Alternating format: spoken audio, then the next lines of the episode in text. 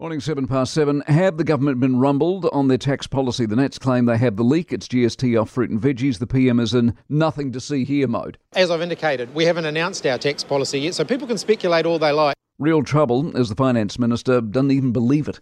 Um, it's not something we're considering. It doesn't necessarily go directly to consumers. It can be stopped at the at the supermarket levels. Now, GST specialist at Deloitte, Allan Bullot, is with us. Allan, morning to you.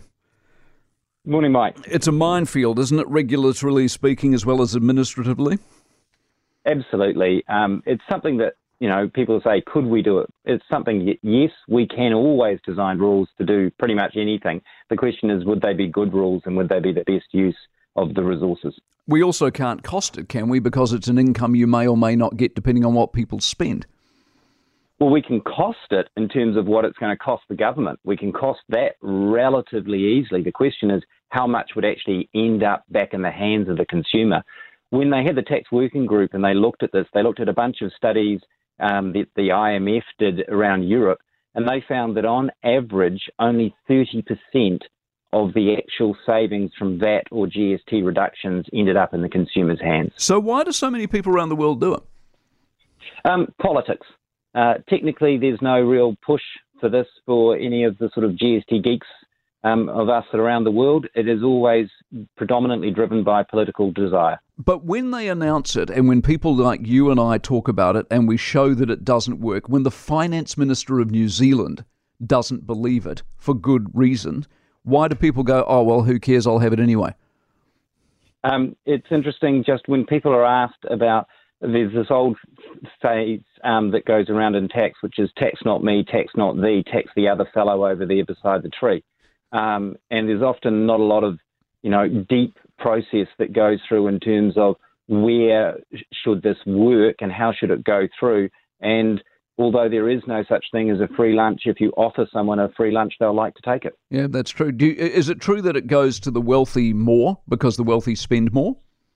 Um, absolutely. That's uh, again, the tax working group did quite a lot of work on that, and on average, they found that it would be three times as much in absolute benefit going to the wealthiest families. Percentage wise, more to the, the lower income families, but absolutely um, at the wealthy end, you get three times as much. Without being a politician, if you could do something on tax, anything you want, what is it we can do that's actually effective and you can mount a case for?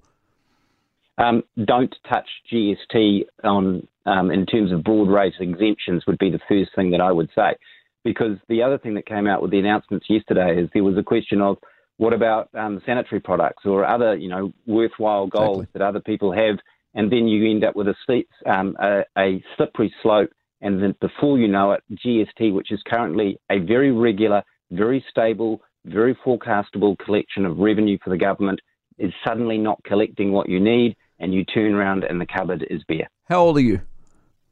I am 53. Right, so you remember Roger Douglas. That was his argument, wasn't it? Do you remember the introduction of GST? He said, You never touch GST. It's on everything. The moment you go down the track of a bit of this and a bit of that, you're buggered.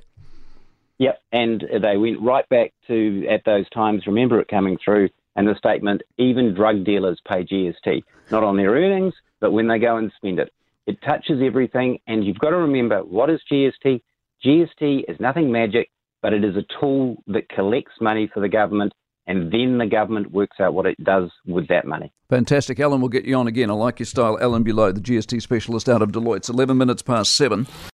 For more from the Mike Hosking Breakfast, listen live to News Talk ZB from 6 a.m. weekdays or follow the podcast on iHeartRadio.